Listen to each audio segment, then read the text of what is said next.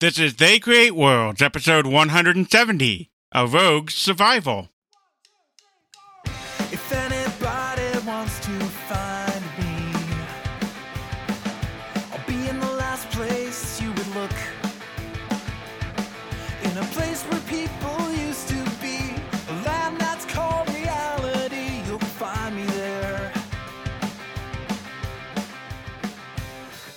Welcome to They Create Worlds. I'm Jeffrey and I'm joined by my co host, Alex. Hello. It is time once again to roll the dice and generate a random seed that will allow me to adventure into a wonderful land full of wizards, rogues, and sorcery. Are you talking about our live stream coming up on September the 24th, where people can watch us do a three part episode on the home computer wars? No, but let's talk about that. yes, yes. As uh, Jeff uh, indicated, we are today going to be talking about that wonderful genre of games called the roguelike. But before we do that, we do want to remind you all once again that after this two part look at Rogue and its many imitators and admirers hits the airways, we are going to be producing a massive three part series on the home computer price wars of the early 1980s that caused a complete crash of the marketplace, not too dissimilar from that which affected the video game industry not long before that. After a year off, we are returning to the crazy world of live streaming for one day only to record these three episodes all in one marathon setting on Saturday, September the 24th. At what time, Jeffrey? 12:30 Central or 17:30 GMT. From that, you can translate it to your local time equivalent. Absolutely. Be on the lookout for that in the coming month. Before that, yes, let's get back to your world of wizards and rogues and sorcery and all of that with uh, a little game that we like to call Rogue. which has no relation to NetHack or Hack or all these other ones. Yeah, I think we might just find a connection or two there as uh, we continue this journey, Jeffrey, just a little bit. A game of humble origins back in the very early days of computer gaming that managed to spread through the early networks available in the days before the World Wide Web on the internet, which was always just kind of a little bit outside of the mainstream always with just this slightly more hardcore group of computer users until it suddenly blossomed with the indie game movement to be one of the dominant forms of video gaming that you find today amongst smaller titles, non AAA titles, and even occasionally in AAA titles. Everything from Spelunky, my cat's namesake, to The Binding of Isaac, to Hades and beyond can be directly traced back to this little game from the University of California, Santa Cruz, first worked on in the early 1980s. So we do know that Rogue is the original. It is the true source of all.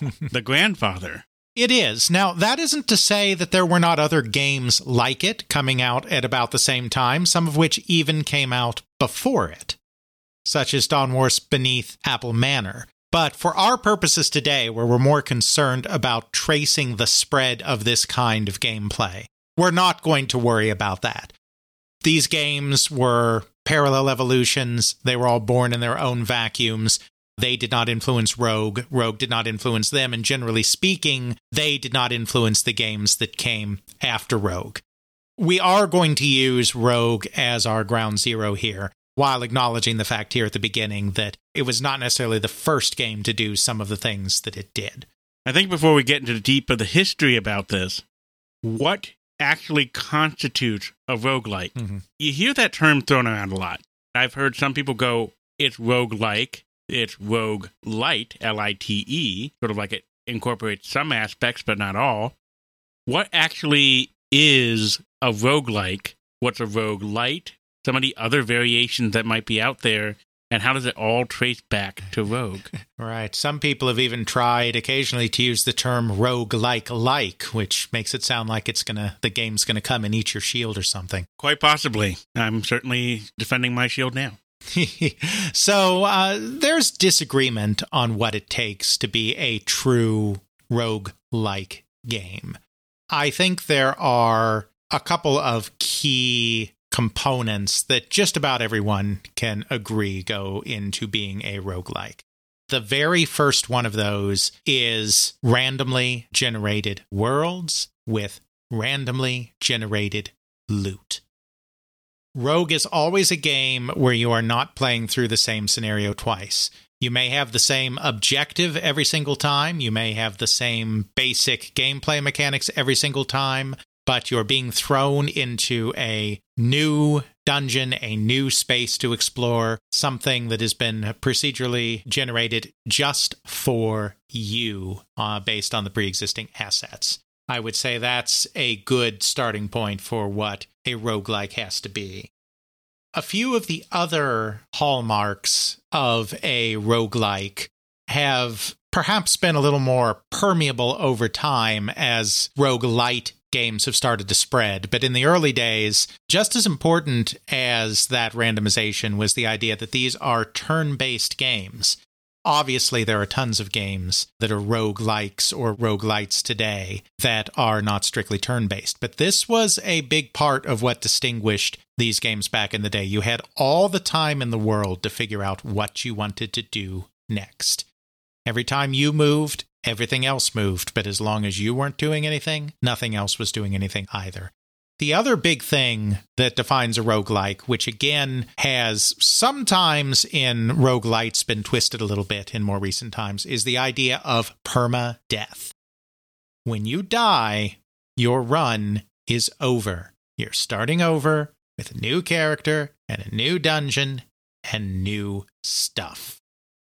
So, at least in its kind of earliest incarnations, that is what we would consider a rogue like a turn based game in which a single player controlling a single player character is exploring a randomly generated dungeon in order to achieve some final goal, usually collecting some treasure in the deepest bowels of said dungeon.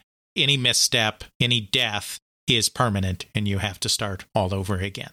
Random dungeon, completely random. Random side quest, completely random. Random items, and hardcore mode is on. Mm-hmm. Absolutely. Okay, so that effectively encompasses what Rogue is. It's a dungeon crawl that has permadeath on, randomly generated levels, and you keep going down, down, down until you reach victory. Pretty much. Or death. Victory or death. Whichever comes first. Definitely the archetype of come back with your shield or on it. Pretty much. So then, of course, the question that we always ask, because we are a video game history podcast, is how did we get here? The answer to that goes back to really some of the earliest days of not just computer gaming, but even interactive programming itself. This entire thing was started by a couple of students at the University of California, Santa Cruz, Michael Toy and Glenn Wichman. It would not have been possible for them to create what they created without the creation of a little operating system by the name of Unix. So now it's time to go back to the 1960s. Some 15 years, 12, 15 years, give or take, before Rogue was even a glimmer in the eyes of these college students, Toy and Wichman, to talk a little bit about the evolution of time sharing operating systems. We did an episode on that. We did, though we didn't really talk about Unix. So that part of it is going to be somewhat new. We won't go into huge detail on time sharing as a concept because we did do a whole episode on that and how important it was to the spread of early mainframe games. What we do need to do is talk a little bit about the origins of time sharing at MIT. The concept of time sharing, this idea that multiple users are all using the same computer at essentially the same time to do their own programming tasks, is something that grew really out of MIT's unique computing capacity, particularly the real time computer Whirlwind, that had been created initially as a flight simulator control computer and then morphed into the heart of a early warning missile tracking defense system to blanket the entire United States. Whirlwind was the first computer that had true real-time operation. It was just one person, but you could sit in front of that computer, you could give the computer a command and so quickly as to appear essentially instantaneous, it would give you a result. In a time when computing was inputting a bunch of tape or cards and then waiting for it to do whatever it was going to do and spit out a result. This was absolutely incredible science fiction stuff. From there at MIT, you had certain individuals, uh, particularly John McCarthy, who had the idea that if we're interacting with a computer like this, it is much of the time not actually working for us because you're giving it its commands, it's spitting out its result on a real time system, but then you're spending a bunch of time poring over that data. You're doing a lot of reading and parsing and all of this, and the computer's not actually doing anything. What if we could divide a computer's attention amongst multiple users? What if we could keep track of what it was doing for a dozen people, a hundred people, a thousand people? At the same time and parcel out its vast computer memory and its vast computer resources, its processing cycles a little bit here, a little bit there, a little bit there, a little bit there in really minute segments. Each individual user is going to feel like that computer is working only for them. But in fact, it is working for all sorts of people simultaneously there were a group of other professors at MIT that were very intrigued by this idea because by this time, and we're talking the late 1950s at this point, Whirlwind had been inaugurated at the beginning of the decade. Had really been operational from the beginning of the decade. Work on it had started in the 40s. So there had grown up a whole group of students that had been graduate students, in some cases, I think even undergraduate students, that had had a chance to program on Whirlwind and were like, hey, this is pretty neat. Then they get out into what constituted the real world of computing at that time batch processing, punched cards. And they're like, gee, this really sucks. We want to recreate that experience that we had. People like Herb Teager, uh, Francisco Corbato, guys that we're not going to get into their background here because we're rushing through it, but guys at MIT that wanted something more. And so, since John McCarthy was more involved in AI research, the time sharing thing was something he just kind of brainstormed on the side. He handed it over to this new generation. And they came up with the compatible time sharing system, or CTSS, which was one of the very first practical time sharing systems implemented. From there, these people got ambitious in a way that only MIT professors can get ambitious and decided that they needed to move on from there to create the be all and end all of time sharing systems, the most incredibly complete time sharing system anyone had ever seen. This was the genesis of Project Multics. Multics, M U L T I C S, is short for Multiplexed Information and Computing Service. The project began in 1964. It was a three way partnership between MIT and a group within MIT called Project MAC, MAC, General Electric, which at that time had a computer division, and Bell Labs, the very powerful research arm of AT&T, which at this time is still a gigantic monopoly that controls the entire phone system in the United States. Good old Ma Bell. The idea was the people at MIT that had already been doing research into this whole time sharing thing would define the concept of the system. They would spell out the parameters. They would essentially be the project managers for this whole thing, scoping it, figuring out what was needed, figuring out how everything fits together. General Electric which through its work, which we talked about in our time sharing episode on the Dartmouth time sharing system, had become the early hardware expert in time sharing.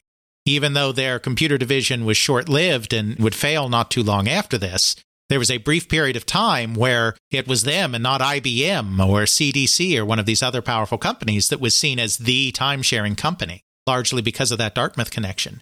GE would provide the computer the GE 645, which would be specifically created with time sharing in mind. And then General Electric and Bell Labs would split the programming duties between them primarily to actually build this bloody thing. Programming something like this is incredibly complex and it involved all sorts of stuff that had never really been required of computers before. Now, I'm not a tech person, so I'm coming at this at a very high level. Do forgive me if any of that high level misses some of the important nuance in this. You have a few different things you have to worry about here. One of these is you have to have memory management, real memory management because for the first time, a computer is not dedicating all of its capability to one task. This is a multitasking machine. It's kind of like preemptive multitasking today in a way, except that instead of one person running many programs on their computer at the same time, it's multiple people each running a single program at the same time. So you have to have a memory management system making sure that the same slice of memory isn't being used by the same 2, 5, 20 people at the same time. That would be bad. You also need greater awareness of and management of peripherals, what we might call drivers today. I mean, I don't think they called them that back then. But you need to make sure that all of these different peripherals, all of these different terminals and drives and printers and teletypes all over the place are able to interface with this thing. And again, that they are staying in their own lane, using their own little segment of the computer, and that they can be recognized and used. The other thing is when you were doing batch processing, which is the primary paradigm at this time, you're just running one program at a time sequentially. You load your job in to memory. Your job is done by the program, and the result is spit out. The computer is done with you at that point they don't have to worry about the data that you inputted into the computer because it's the only data it's working with. It works with it and then it's gone. Now you have multiple people with their programs being worked on at the same time. So this data needs to reside in storage on the computer and be accessed in storage in a coherent way, which means you need a file system for the first time on a computer. If you're starting to think to yourself, well, gee, Alex, it sounds like you're describing an operating system. Well, yes. Yes, I am. Operating systems are very, very complex. They have grown in complexity over the years, and there's actually a lot of theory that go into that. There's a lot of thought that goes into okay, what is the bare minimum that I need to have in a kernel, which is sort of like the command and control of the entire operating system, in order to just do basic things. There's different permission levels or shells that are built around that. The thing is, people go like, you know, it would be really nice if I could just do this and for convenience sake, have it be in the kernel. And then the problem is you get what's known as kernel bloat. The kernel gets really, really big and complex and it's unmanageable and it sort of defeats the purpose of what is known as level zero, the kernel. And then someone comes along and says, you know, you're being too complex. Rip out all this junk. We're going to start with this really simple thing, and then the bloat starts all over again. it seems to be a common thread in a lot of operating systems. We had that with Windows, Windows NT, mm-hmm. which is the sort of great grandfather of the Windows operating system you are likely using now, if you're using Windows. It went through a few different iterations. There's sort of like the NT version 4, which was sort of the really big popular one that was used primarily in businesses. Then it went into the whole Windows 2000, Windows XP. That's sort of another generation. Windows 7 is sort of another generation, 7 and 8. So on into Windows 10 and 11. It's sort of another generation where they sort of reworked some of that kernel. But there are still remnants of the original kernel of NT4 hiding in there somewhere, I imagine. What Alex is talking about here is sort of the perennial operating system, Unix which has a lot of influences to this day. A lot of things that you don't even think of probably run Unix. Mm-hmm. If you have an Android phone, that technically runs Unix. A different flavor of it, for sure. Something that's highly customized to the job of cell phone, but it's still Unix. It still has sort of that old ancient Unix code and thought processes that it brings on to the modern era there's a lot of things where you have Linux, which is known as Linus's Unix, because mm-hmm. Linus Torvalds decided to go, you know, I really like how Unix is, but it would be better if it did this. Off to the races we go with that. There's a lot of different distributions out there. It goes really, really crazy. I will try to put into the show notes some stuff that goes into the creation of Unix, a little bit into the various Unix distributions. And heck, if you want to play around with it, you can in your own virtual environment on your system.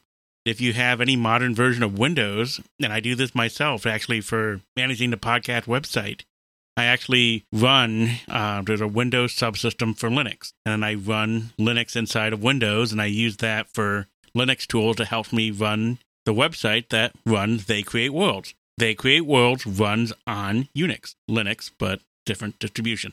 Exactly. We're not quite there yet. Right now, we're talking about Multics. Multics was incredibly ambitious and it had some very important firsts in operating systems because they were having to create an operating system as part of this time sharing. One of those things is it was the first operating system that had a hierarchical file system, which is just standard today, but it had never been done before this time. So that's all a big deal, but it ended up being too ambitious. That bloat you were talking about. Those problems are something that go all the way back to the beginning of operating system development. It turns out that it was too ambitious, it was too bloated, it was too disastrous, it was going nowhere. It was buggy, it was complex, and there was no end in sight to fixing this thing. In the end, Bell Labs decided to pull out of the project. They decided they were not going to get what they wanted out of it, and they left. This didn't sit well with some of the people at Bell Labs that were actually working on the project. Not because they necessarily liked Multics so much specifically, though they did like the goals of Multics, but more because this was their entire computing capacity. Bell Labs was not a hotbed of computer science research. They were part of this uh, Multics project, Project Mac, but that was the extent of it. They had a GE 645 computer as part of working on Multics, but once they pulled out, GE was like, and we're taking our computer back now. Key thanks, bye. One of the individuals that had worked on this project, a programmer by the name of Ken Thompson, was really kind of nonplussed about this because he was having fun learning how to do things like file structures, these new, never before done things during Multics, and he wanted to keep working on this stuff. He just loved playing with computers. One of the things that made Bell Labs really unique and really effective as a research institute or as an R&D facility is that they would allow their people to just play. Bell understood that if you are just focusing on a practical endpoint, yeah, you might get there. But oftentimes, to really make a great leap forward, you just need to throw stuff at the wall and see what sticks. Blue sky research. This was encouraged at Bell Labs. Not everything had to have a determined end goal. Someone like Ken Thompson had great latitude to do whatever the heck he wanted within Bell Labs, but he couldn't do it without a computer. That was a bit of a problem. Bell Labs was not going to get him another one. It just so happened that the Multics people shared a floor within the uh, Bell Labs complex in Murray Hill, New Jersey, with a far more well endowed department, which was the Acoustic and Behavioral Research Department. Now remember, Bell Labs is the research arm of AT&T, which is in the telephone business.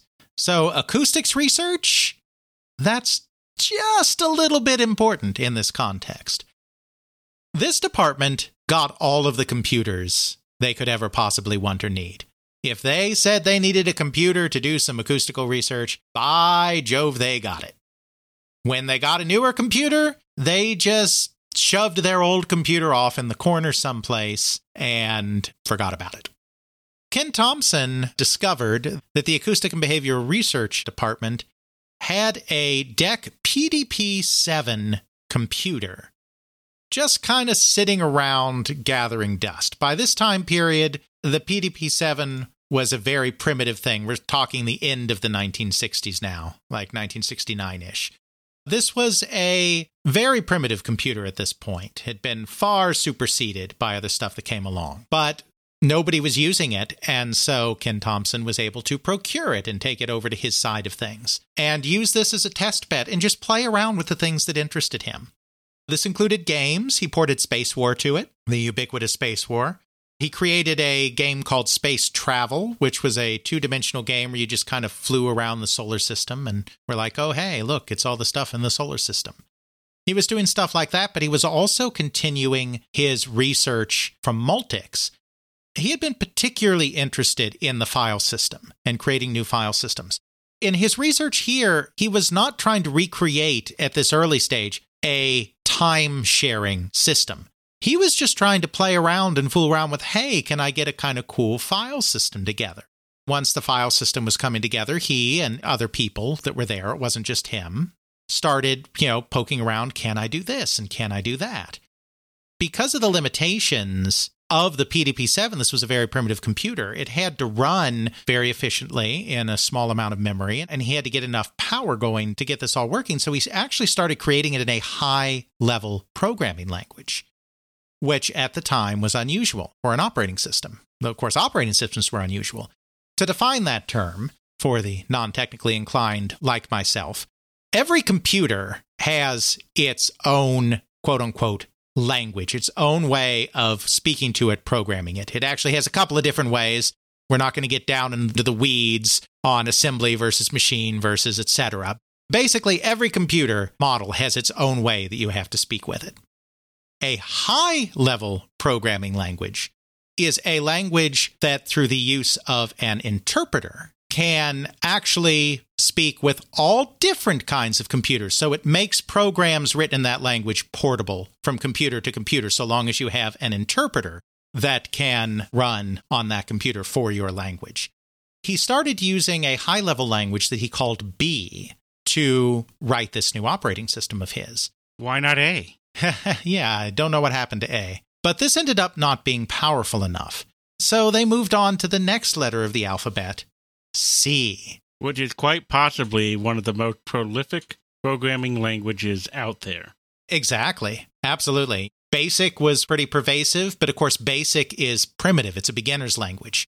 C is a more powerful language, especially as it has gone through many more permutations throughout the years, like C and C sharp and all of this stuff down through the line it's ubiquitous like something like basic but it's also more powerful allows you to actually do serious programming. It's powerful enough that you could say create an operating system in it which is what ken thompson and dennis ritchie and others did at bell labs. The c programming language and this operating system that's being developed they were developed hand in hand. They were developed for each other and with each other. Now like i said this didn't start out as a time sharing operating system. You had this big complex time sharing project this multiplexed information and computing service that all of these programmers have been working on. Since they were making something much less powerful, made to run on a much less proficient computer, in the beginning, not even necessarily something that was time shared, they thought to be cute, they would call it the uniplexed information and computing service, or Unix at this point spelled U N I C S, as Multics was M U L T I C S. So you had the birth of the Unix operating system, which was later changed to be spelled U N I X. So this is big stuff. This is big stuff that goes far beyond our little realm of computer games and video games that we talk about all the time. Unix and C are two things that literally changed the world, literally changed the way that people interacted with and worked with computers and the way that using computers was possible. I mean, this is truly groundbreaking stuff. What does this have to do with a little hack and slash game? We're getting there. I promise you. This is all connected. This is all very important to the story. Unix is started in 1969. It is a kind of first operating version of it, functional version of it is in existence by around 1971. And as it continues to be refined, it's first announced to the wider world in October of 1973. Unix was groundbreaking for a couple of reasons. I mean, there are many ways that it was groundbreaking technically as an early operating system as a matter of history and of social history and of computer history more broadly than just the tech side of things, there are a couple of reasons that this is very, very important. First of all, because it began life on the PDP 7, they brought it on up to like the PDP 11 later. You know, they got it on a better computer. But because they started on the PDP 7, it was optimized for lower memory computers, less powerful computers. So you could have a fancy pants time shared operating system on a mini computer like the PDP 11 that was highly functional. So this was another big step in the broad opening up of computer use to everybody because many computers were already bringing down the price of computing, making it more reasonable for smaller and smaller institutions to have computers. But now you were time sharing something like a PDP 11. That meant that you could really open up a wide array of users. That's not the only thing that's important about it because, I mean, DEC itself did create a time shared operating system, RSTS, for the PDP 11. The second thing that made Unix very, very important was that it was programmed in C, which means you could use it on a variety of these low powered computers. And you could use it on powerful computers. It's not like you had to use it on a low powered computer. It's just that because it had started there, you could use it on this wide breadth of computers. It was runnable on all of them. And now you have a greater capability to exchange programs across computer models powerful programs, not just little basic programs, but more powerful programs written in a more powerful language. Then the third thing that really cemented it had to do with the powerful monopoly that is AT&T. As I said, AT&T controlled the telephone system, period. When I say that, I don't just mean that they were the only company that provided phone service across the United States because they did. But they also controlled the entire phone network. Nobody could touch that without AT&T's permission. You could not wire something into the telephone network in the United States without AT&T giving their explicit okay. It was a complete and utter monopoly of everything. This includes the end users, kids. Mhm, the- exactly. You used to rent your phone. Mhm. Yes, rent your phone from AT&T. And it was a major big event to be able to just buy a phone from a local electronics store and just slap it in. Mhm. It had to be an AT&T approved. If you wanted another phone in your house, you had to have AT&T come out and have a technician Mhm. put the phone in for you. That's right. I mean, this is one of the most thorough monopolies that has existed in the history of the United States. And it did finally attract the attention of the federal government, which occasionally does decide to enforce the Sherman Antitrust Act. Eventually, about a decade later, AT&T is broken up.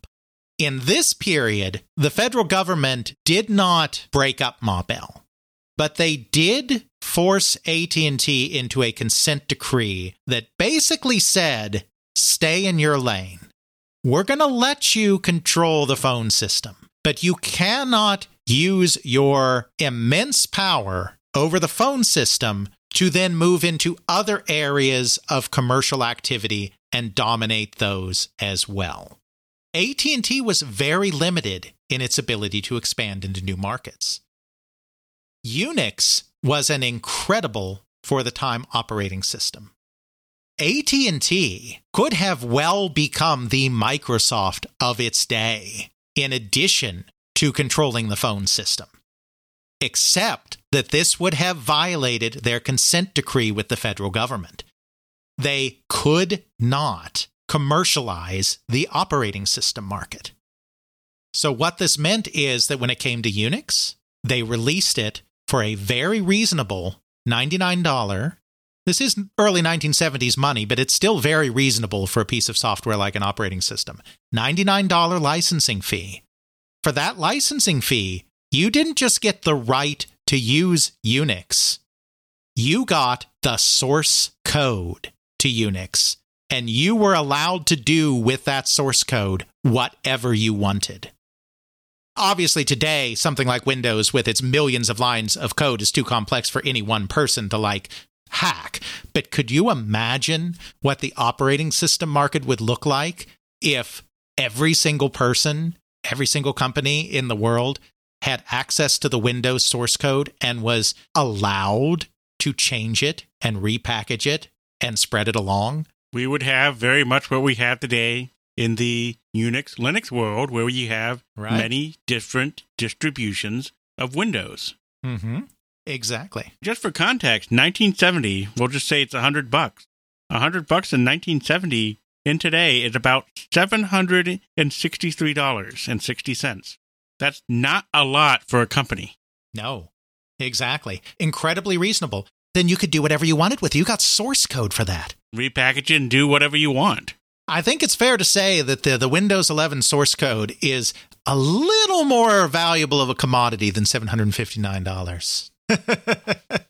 it's not like you were just buying a version you could install on your computer and use. You were getting the source code, you were getting the keys to the kingdom. You could do whatever you wanted with Unix. You still can. This was an incredible deal. And because of that, it was incredibly desirable. Because not only could it natively run on just about any computer as long as you put in the effort to get a C interpreter going and, and make, you know, a few minor tweaks, but then, if you needed it to do this or that a little differently for your setup, for your research, you were allowed to do that. It became the de facto operating system of the research community because it was cheap, which is very important for researchers. They don't always have a lot of money. You're operating on grants and whatnot. It was cheap and it was customizable. So it became the backbone of the research community. And because it became the backbone of the research community, it became the backbone of the ARPANET as well. Because basically, the ARPANET, in many ways the predecessor to the internet, was a network that was created to link research institutions. When the government was going around putting all of these specifications in place for the technology being used in the ARPANET, the research community basically demanded that the Unix operating system be a big part of this.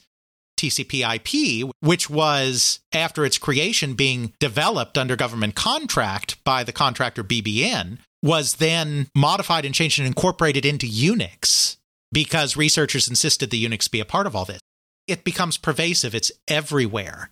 If you were at an academic institution in the mid to late 70s, the 80s, and beyond, you were probably working in some capacity somewhere with Unix computers. And even if you weren't directly, the networks you were using were probably running on Unix. It is an all pervasive kind of thing. Why did I just spend this whole first part of this episode on Rogue talking about an operating system? It's because of a particular distribution of the Unix operating system called the Berkeley Standard Distribution, or BSD. This is a distribution of Unix that for a time became the most influential, most pervasive Unix distribution in the world. It was eventually superseded by Linux. The BSD diehards will still today tell you that that was an absolute travesty because they still believe that BSD is the one Unix to rule them all and that Linux is, is all sizzle and no steak or whatever cliche you want to use. So it's not dominant anymore, but BSD became the dominant version. The reason for that is it became a very early pioneer of what we would now consider the open source software movement. Basically, what happened is there was a professor at Berkeley by the name of Bob Fabry, or Fabry, I don't know how he pronounces it, F A B R Y. He learned about Unix pretty early on he was a professor that was teaching students about operating systems and how to create operating systems and all of this kind of thing. So when he learned about Unix, he just thought this was a great thing because it was cheap and modifiable. So he could let his students loose on this thing. They could learn all about operating systems by actually tinkering with an actual operating system. So he got a license for Unix and introduced it at Berkeley there were a group of students that really took to this thing and really modified it like crazy. The most notable of which was a gentleman by the name of Bill Joy, who would go on to be the co founder of Sun Microsystems, which has done uh, one or two important things in the, uh, the realm of computing in its day, I think it's fair to say. Just a bit. they started creating their own version. Joy is a programming genius he is really good at conceptualizing things and implementing things and just making things better. And so he was a primary driver, though he was not in any way the only programmer. They started creating their own version of Unix, which became uh, the BSD, the Berkeley Standard Distribution. With the blessing of Fabry, they started distributing theirs for a nominal licensing fee. Then, of course, just like original Unix, anyone who got it got the source code. They had the ability to modify it. As the operating system spread, they started getting feedback on improvements that could be made and other utility programs that could build off the functionality of Unix to do this and that and the other thing. Bug fixes sometimes, just all of the stuff was coming in. It became essentially the first open source software project where you had people all over the country and I'm sure the world that were making fixes, additions, changes, extensions to BSD Unix submitting them to Joy and the others at Berkeley, who would then take the pick of the litter, the stuff that they thought worked particularly well, and then incorporate that material into the next version of the BSD. It's an open source software project. They didn't call them that back then, but that's what it was. This just fed on itself and got bigger and, and more complex. And like I said, it wasn't just that the operating system would change, but there would be other utilities and programs that would be created, you know, apps, as we would say today, to run in Unix that took advantage of that operating system environment to do other things. One of the interesting ones that came about in the middle of the 1970s was the idea of cursor addressability. That's just a very fancy way of saying what today is a very simple concept. Now, in the mid 1970s, video display terminals were starting to become more commonplace. We talked about this some in our time sharing episode in the early days of time sharing, in the early days of this real time computing, you were very rarely using a monitor. There were sometimes monitors, like the PDP 1 monitor on which you played Space War. Oftentimes, what you were talking about doing was using a teletype, a high speed printer of some kind, or a teletype that was literally printing out everything that the computer was outputting on reams of paper. Obviously, that's inefficient, waste of paper, and all of that. And so, as time went on and technology got cheaper, Multics was a big part of this, but it, it expanded beyond Multics. You started getting more and more video display terminals. It looks like a 1970s or early 1980s desktop computer, except it's what we would call a dumb terminal because it doesn't actually have any processing power, any computational power within it. It's just a CRT attached to a keyboard that is then a peripheral that's attached to the computer and it allows you to input text just like you do on a modern computer today, essentially. Except we have to remember that this was coming out of the paradigm of the teletype. So a teletype just prints stuff line by line up the screen. And when it's done, it's done, and that line's done, and you move on to the next line. The early video display terminals were mostly the same way. You could type a line and hit enter, and then that line was done. You couldn't go back to that line. You couldn't modify that line. It was just sequential, line by line by line by line of text. As video display companies continued fooling around with video displays and as memory got cheaper and you could incorporate more screen memory into these VDTs, in 1976, a company by the name of Lear Siegler released a terminal called the ADM 3A. I am not an expert on the history of display terminals that's an area that I think someone should do some more serious research and write a book on because I'd be fascinated to read it. I cannot say that this was the very first cursor addressable terminal. I wouldn't be surprised if it was not the first.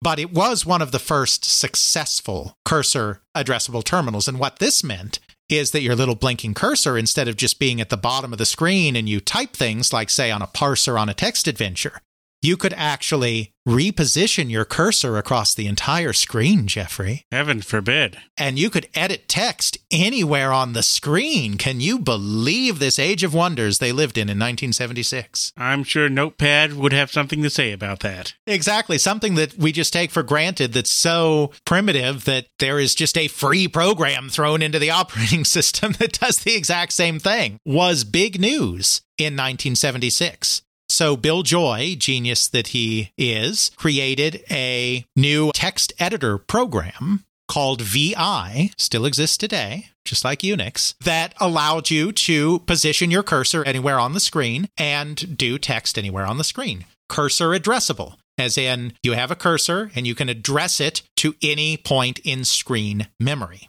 VI is very pervasive. I used it today. Uh huh. Exactly. Created by Bill Joy, founder of Sun Microsystems, eventual founder of Sun Microsystems back in 1976. Then there was another gentleman at Berkeley by the name of Ken Arnold. If you recall our Ultima episodes, there was a Ken Arnold that helped with the early Ultimas. This is a different Ken Arnold. There are two Ken Arnolds important in the history of video gaming and computer gaming. This is the other one, not the Ultima one. Another gentleman named Ken Arnold took this a step further. Because at this time, there was already a character set invented back in 1963 that was a standard character set for use on computers. This, of course, was the American Standard Code for Information Interchange. Otherwise known as ASCII. Exactly. Ken Arnold realized that now that you had cursor addressable terminals, where you could plop things up anywhere on the screen, you could actually use ASCII characters, which are basically just letters, numbers, and a few symbols and punctuation marks. You could create a program that could take ASCII characters and address them to any part of the screen, much as if you were just typing on any part of the screen, like in VI, and create art. That's where we come with this concept of ASCII art. Mhm. You've probably come across this at some point, especially with video games where they go, hey, I'm going to make something cool that's in ASCII. If you're on Discord, there's oftentimes people will throw ASCII art there. If you're in an MMO, they particularly like using ASCII art there. in the era before high speed internet connections, when you could send graphics over the internet, but it was a very, very intensive and slow process, ASCII art was often used as a quick and dirty way to send images over the internet. Even sometimes a quick and dirty way to send dirty images over the internet because that's how desperate people were. Female silhouettes made out of ASCII characters. It exists. It's frightening. Ken Arnold is not the inventor of the entire concept of doing ASCII art, but he created a program called Curses that allowed you to create ASCII art. And because he was doing this at Berkeley, the hotbed of BSD, the Curses library was included in a version of the Berkeley standard distribution, which meant that this Curses thing went out to all of these places that were using BSD which included, of course, just about everybody in the California State University system, including the University of California at Santa Cruz, where two game enthusiasts named Michael Toy and Glenn Wichman were attending college. We're back. Do you see what I did there? We're back. We are back. Curses is really a fascinating thing. It is how you do graphics and user interfaces within a text based only system. Mm-hmm. This is actually used today. The modern version of it is called Ncurses. Mm-hmm. It is used just to do interfaces in Unix and Linux operating systems where, yeah, I want to have a little bit of UI, but I don't want to have full blown graphics going on here. Mhm. This is something that's low level so that I can have something that's presentable and understandable to the user. Maybe I'm using this more for a recovery terminal, or maybe a very low level, I just need to change a few settings. It allows you to just have something that's very basic, but still very approachable. Incidentally, one could use it to not just make art, but make, say, a map with characters running around on it, monsters, and an at sign, and maybe even a puppy. Exactly. So that brings us full circle back to rogues. It's not a tangent because this really is important. We wouldn't have Hades today if we hadn't had Multics being attempted in the late 1960s. So it's it's all connected, but this was just a very long way to get us to the creation of this game, but you have to understand the environment where it was made. It's all connected. It is. You have to understand the environment in which Rogue was made because without that, you can't understand how it came to be. And more importantly, as we get there a little later in the story, how it came to be distributed and how it came to be played in a wide population. One of the interesting things to keep in mind here is that once you get the base install of, say, FreeBSD done, you would get third party programs by downloading the source code and compiling it on your computer. Mhm.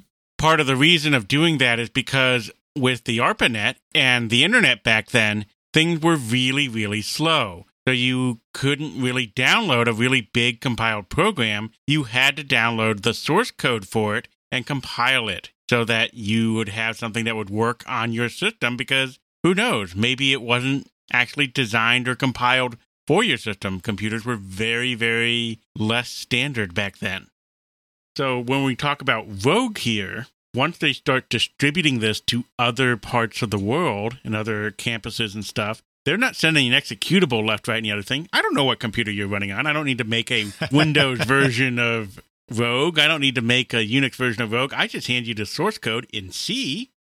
Very important there, written in C. hmm So even if you're connected to the other computers by, say, an acoustic coupler going at 54 bits a second, you don't care. Right. We are just talking about transmitting text. So it goes relatively fast. hmm Because it's compiled on your system, it is very customized to your system, and it runs way better, arguably, than in any other case. Exactly. And of course, in the early days, even for playing this game, this was so important because you could not do graphics on most of these early systems. Many of them may have had the theoretical capability, if you hooked up the right equipment to it, to do graphics just as a computer.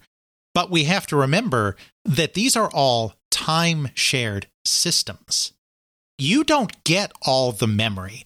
You might have a PDP 11 or a VAX, which was the successor to the PDP 11, that has a whopping 128K of memory. Yes, I know that doesn't sound whopping, but believe me, that was like a universe full of memory in the 1970s. You don't get to use all of that memory because you are time shared with other users. You are putting a lot of pressure on that thing. It's like having a thousand Chrome tabs open at the same time. Try opening a thousand Chrome tabs on your computer, kids. See at what point it crashes your whole system. I'll be impressed if you can get past 100. exactly. You don't have the memory that you need to update graphics. We've talked about this before. That's why so many of the games, the early games, are text games. Curses provided this capability to create a quote unquote graphical game that actually doesn't have any graphics at all. Now that we've finally gotten through all that setup, let's turn back to our gentlemen here, Michael Toy and Glenn Wichman. Michael Toy was the son of a nuclear physicist, or is the son of a nuclear physicist. He's still alive. He grew up in Livermore, California, where his father worked for the Lawrence Livermore National Laboratory, which is a very big, very important government research facility. He grew up with computers, the mainframes that they had available at the lab. And of course, as is the case everywhere, it doesn't matter how serious the work is that's going on at an institution. If you've got computers at an institution after a certain point in history, you have games on your computer. So, of course, there were games at the Lawrence Livermore lab. The game that first hooked Michael Toy is the same game that hooked a lot of people in this early era Star Trek, which we won't go into detail on because we've detailed it. But the classic Star Trek game by Mike Mayfield. That hooked him into computer games, so much so that wherever he went after that, as he put it in his own words, as he told David Craddock in his book on the origin of rogue likes, which is a, a very important source for our podcast here today, the book Dungeon Hacks, as he said, he wrote a clone of Star Trek for every new computer system he encountered for the next 15 years. Every time he went to a computer, he ported Star Trek to it. This included microcomputers. He was an early adopter of microcomputers even before the Trinity, because again, his family's a tech savvy family. He had a Sol 20 computer, and he ported Star Trek to his Sol 20. He enrolled in the University of California, Santa Cruz in the late 1970s. As he put it himself, again to David Craddock, he was theoretically attending the university, but not really. It just meant that he was enrolled there. He didn't go to class, he didn't do anything except spend all of his time in the computer lab. That's where he wanted to be. He worked a lot on the, the time shared PDP 11 there, that of course was running Unix, which by this time was already the de facto, you know, DEC, like I said, they had DEC had their own time sharing operating system for the PDP 11 RSTS, but nobody wanted to use that. It was all about the Unix.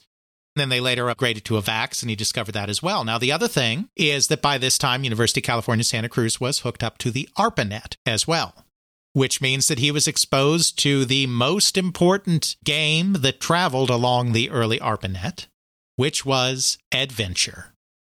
It's these same games that come up over and over again in these 1970s context. Star Trek, Adventure, Lunar Lander doesn't factor into this story, but it's another one. These constant touchstones because they were the ones that got noticed and they were the ones that got spread. This became kind of the common culture. These were the game you everyone knew these games in this time period if you interacted with computers. It was a common computing culture. As with every programmer who encountered adventure in this time period, he just fell head over heels with it. He loved it. We've talked about this adventure effect before, but you know, I think there's a couple of things that are going on here. First of all, it gave that illusion of this huge world, which no computer program really managed to do before. I think the puzzle solving aspects of it, the figuring out, wrestling with the parser and figuring out how to get things done within this game, it appealed to a programmer because it's kind of abstracting what a programmer does as their job. A programmer's job, especially back then when computers were so limited, was coming up with creative ways to interact with the machine and make it do what you wanted to do. Create the clever code that made the machine go. Adventure was a similar experience, except that you were interacting with this cave environment and you were trying to figure out the natural language through the parser that would allow you to use these things and put together these things and figure out how to use these things to solve the puzzle and gather the treasures. It's very much in its own way like computer programming. And I think that's why adventure just spread like wildfire in the programming community because if you were someone predisposed to programming a computer, you were predisposed to solving something like adventure. It was the same kind of high as so many of these programmers that discovered adventure did, he started creating his own text adventures. Because that's what you did when you were a computer programmer that came up with this kind of thing. He started spending all of his time in the computer lab programming different games, different text adventures. He was in love with it. And it was during this time in the lab that he noticed that there was another student that was doing the exact same thing he was. That was Glenn Wichman. Wichman was not as accomplished a programmer as Toy. You know, Toy basically grew up eating, living, breathing computers. He was a real hotshot programmer. Wichman was not much of a programmer. I mean, he was learning, but he was just writing in BASIC. He was not a hugely adept programmer, but he did have something that Toy didn't have. That was a deep background in game design talking about board, pen, and paper. We're not talking about computer games, obviously, at this early date, or video games. He had been creating his own games to play with his friends since he was seven years old. He had discovered Dungeons and Dragons and had created his own custom campaign world based on C.S. Lewis's Chronicles of Narnia. He had enrolled at UC Santa Cruz specifically because they had a program that allowed you to design your own major by picking various courses and you know getting a, an advisor's approval to say these courses constitute this skill set. I'm going to do a degree in this. His plan his purpose going to that school was to create his own custom major in game design so that he could be a professional board game and card game creator this guy lived games in the same way that Michael Toy lived computers. But he discovered computers at UC Santa Cruz and he became hooked on them. And he discovered adventure and he became hooked on adventure. Because he was into designing games, he started designing his own adventure game. Toy noticed that he was doing that, and so they get to talking as you do, and they get to sharing, and it becomes clear pretty quickly that Wichman doesn't have a great grasp of what he's doing from a programming standpoint. But it also becomes clear that this is a guy that knows a lot about game design. They became friends. They complemented each other well. They ended up renting an apartment together and they ended up starting to create games together. It was in this context, after they had met and been working on adventure games and all of that, that they discovered curses within the BSD Unix distribution. They saw this ability to place these objects on the screen and create worlds out of ASCII characters. And they thought to themselves, we could create a graphical adventure game using this library. This was around 1980 that they made this discovery. So they decided that they would start work on a graphic adventure game, but they wanted to do something a little bit different. Because there was one thing that they really came to hate about text adventures. Once you solved the game, you solved the game. Once you got every point possible with an adventure, you were done. There was nothing else to do. There was no point in replaying it. This thing that took you hours and hours and hours to do, you could probably redo in half an hour once you knew what you had to do, because it's just entering a series of commands in sequence go to the right place, do the right thing. They wanted a game with more replayability. You know, Wichman was a Dungeons and Dragons guy. You know, I mean, something like Dungeons and Dragons, you have a rule set, and that rule set forms the basis of your games. But once you finish this adventure, you go on to the next adventure. You can have endless adventures in the world of Dungeons and Dragons. In the world of adventure, you have one adventure, and when it's done, it's done. It's the difference between a rule set and a module. Yes, absolutely. The other thing that frustrated them is they both enjoyed creating adventure games and playing adventure games, but they couldn't play their own adventure games because they created all the puzzles. They placed all the treasures. They built all the rooms. They know where everything is. They can't play their own game. There's no fun in that. They wanted to be able to create something and play that something when they were done creating it. So they thought to themselves, what if we create a game where we randomly generate a dungeon like a D&D dungeon? What if we create a series of monsters? We'll have 26 of them, one for each letter of the alphabet, because that's what they had in the original Rogue, just the 26 but we'll populate these dungeon levels with them randomly, so we never know which creatures are going to be there. What if we put potions and scrolls to help you out as you delve down in the levels that give you additional abilities very similar to magic items in D&D? What if we made it so that when you first get a potion, you don't know what it is. You don't know what it will do because they want to be able to play their own game. So they want every aspect of it to be mysterious on every playthrough so they could play it too. It's out of these desires to have an adventure that was endlessly replayable and was just as mysterious to its own creators as it was to the random person that picks it up off a file server that led to this game Rogue. The name came from Wichman, he doesn't know, you know, exactly where it came from. I mean, who can say where these things exactly come from? They did know that First of all, they wanted a short name because at those times, short names were important. Some file systems wouldn't even allow for longer names. Even if they did, shorter names lead to greater, easier discoverabilities. They wanted a short name they were very much coming from a Dungeons and Dragons background. So I mean, D&D was a very heavy influence. I mean, all the original monsters in the game were like straight out of the monsters manual including a few that would have never flown in a commercial product because they were original creations of TSR that were copyrighted. They're coming out of D&D, but they knew they were creating a solo game. This would be a single player game with a single character they knew that D&D was a group game. You have a party of adventures. Yes, you could theoretically just have one adventure, but it's really made to be played with a party. There's this idea that you've kind of gone rogue because theoretically, I mean, there's no lore like this to the game. It's just it's just the process of coming up with a name. It's not like this is the story behind the game, but he kind of he thinks he kind of had this idea that you would have been part of a party, but you decided to delve off on your own. So you've gone rogue plus rogue is a character class in D&D and plus rogue is a short simple name which was important back then. That's how you come up with the name rogue for this program. They did create a goal for the game because they didn't want each individual session of the game to be endless. They just wanted the game itself to have endless variety. So they came up with just a MacGuffin, and it's and it's just it's the standard D and D thing again you know in d&d you're usually in the early days especially when it really was focused on dungeon crawling you're delving into a dungeon to get a treasure i mean that's what you're doing it's not any kind of stretch to say that they've decided that you know you're going to delve the dungeon and, and get a treasure they created just a MacGuffin called the Amulet of Yendor. And the Amulet of Yendor is on the deepest level of the dungeon because there are multiple levels to it.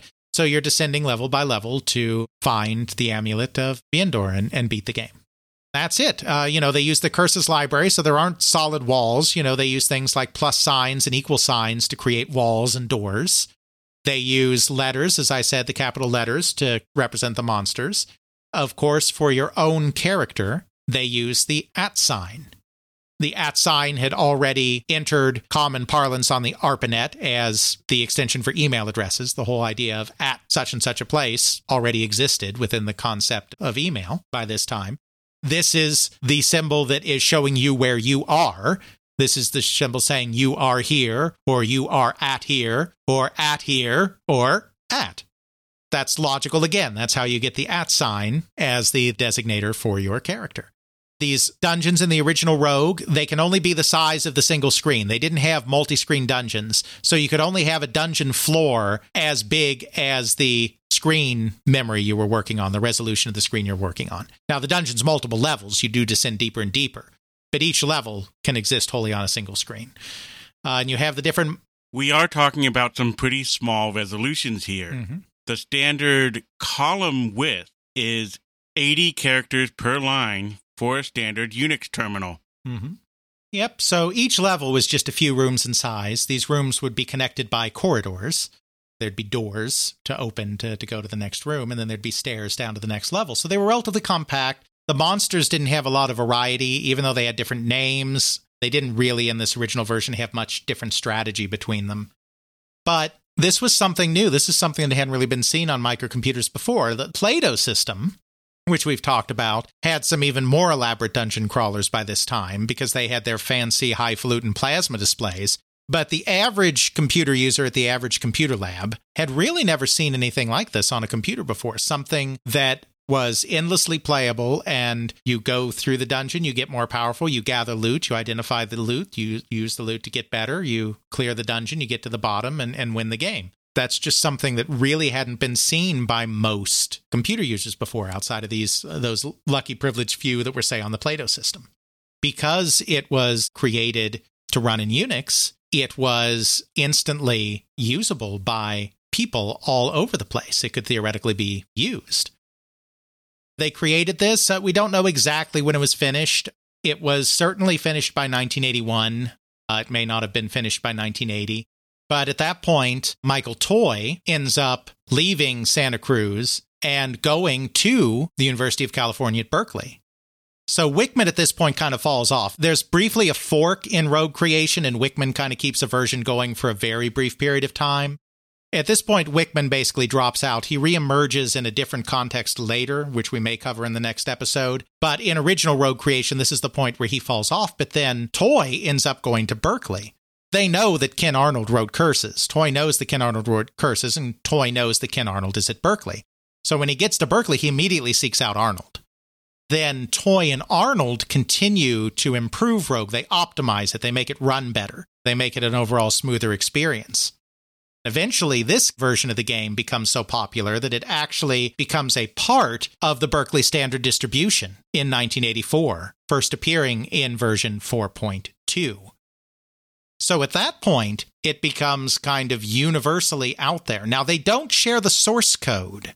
Unlike Unix itself, they are very possessive of the source code. So not anybody can come in and modify the game, change the game, recreate the game.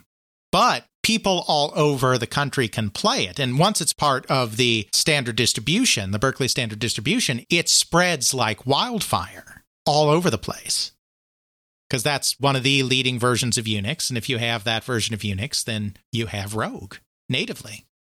It actually started to spread even before that because there was also a, another very interesting component tied to Unix that was created around this time that used a specific protocol within Unix called Unix to Unix copy or UUCP, that was essentially a network architecture, a series of computer programs and protocols that formed a network architecture that allowed a computer running Unix that had a modem to dial into another Unix computer and then do file sharing automatically between those two computers.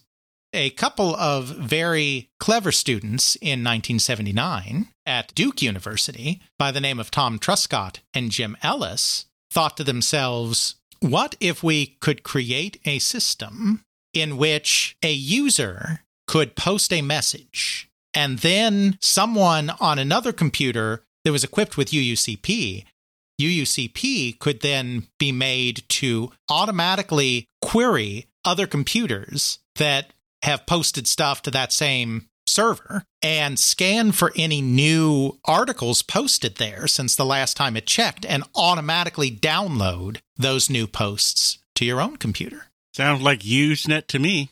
It is indeed Usenet. So this is the invention of Usenet by Tom Truscott and Jim Ellis, and they had a couple of other people helping them out from Duke and UNC as well. They created this decentralized system. It's similar in some ways to a BBS, but the difference is when you have a BBS, you have a single server and you have other people dialing into that one server and then downloading from that. It's similar in concept to a BBS. It predates BBSs, but there's no central distribution hub. It's completely distributed.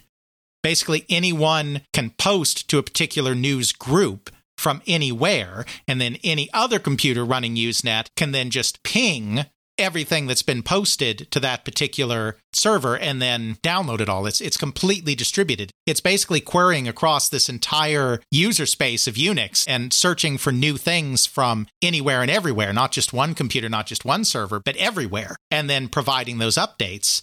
So you got this thing called Usenet, which was primarily used for transferring text, but could also be used as it developed to transfer files. So you could actually share programs like Rogue across Usenet.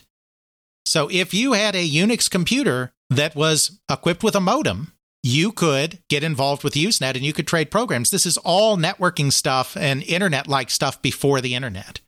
This was the infrastructure around which these programs could be shared. In our second part of this two part look at the creation of the roguelike, we're going to see how Rogue, by spreading through these various avenues, spawned other games that were like it, that then got even wider distribution in some cases, even than Rogue did, and spawned other roguelike games until we eventually get to the modern indie scene where they become ubiquitous. We'll spend most of our time talking more about the 1980s and the 1990s and the stuff that we have more perspective on, but we will take this all the way to the modern indie scene and kind of see how this became so pervasive from this one little game made in this one little college that just happened to be connected to one of the first really big, wider worlds of intercomputer communication with Unix and BSD and Usenet and the ARPANET and, and all of this stuff all this stuff is still out there today, kid. Yeah, absolutely. That's the incredible thing. If you want to play around with the Berkeley Standard Division, I suggest playing around with either uh, FreeBSD, mm-hmm. and you can play around with the modern version of it. You, I believe, should still be able to play Rogue on it. Absolutely. if you're just interested more in the game, there are branches of the game out there. You can find Rogue out there. I think Steam actually has it for about three bucks. Mm-hmm.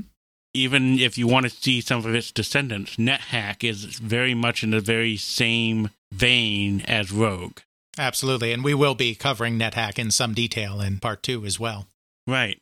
I'll throw in some links to investigate, and you can actually just run NetHack in a DOS terminal on your computer or whatever else and have a sense of what's going on back in the day when they had an at sign and a little symbol that represented your dog and you're going to kill the orc and then you got this blue potion and you don't know if that's poison or life. Better hope you find an identify spell. Absolutely. I find it fascinating that we've come into the same kind of story before where you have technology developing, sort of like with the early computers, the Whirlwind, and some of the first early mm-hmm. displays, leading to such things as Tennis for Two. Right. And then that goes on to spawn its myriad of things.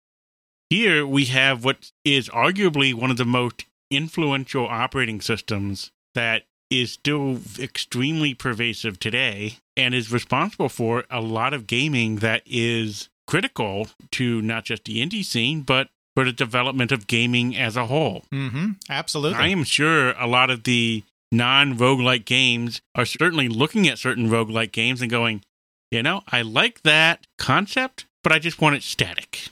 Mm-hmm. Exactly. Rogue is one of the most influential games of all time. Th- through its descendants, it is one of the most influential games uh, of all time. We'll talk about this more in the next episode, but you can obviously draw lines from rogue straight to things like FTL and Spelunky and Hades, which are very obvious rogue descendants, and things that are just a little bit different, like Diablo, which obviously is is huge. But then even anything where you have this sense of discovery and exploration and in a wider world, whether it's a, a fully random world or or not. Even games like Breath of the Wild and Elden Ring have a little bit of that rogue spirit in their DNA, even if they're not in any way actual roguelikes. This whole idea of going on an adventure and, and, discovery and having gameplay be emergent based on the order in which you encounter things and the powers that you get over the course of the game is just all very much rogue. And, and some of this stuff of course would have developed anyway without rogue but it is such a crucial game. Like you said you, it goes then all the way back to the time sharing before that and the operating systems before that you know, once again, Whirlwind is the start of it all, which it, it always seems like in one way or another, Whirlwind is the start of it all, even though nobody played games on on a whirlwind unless you count the very primitive bouncing ball goes back to there again and through rogue and, and through to the present day which is why i i think deep dives into some of these games. I mean i, I love all our deep dives into individual games but i think it, it's what makes deep dives into games like this you know all the more fascinating just because of all the pieces that have to connect to get us from there to here.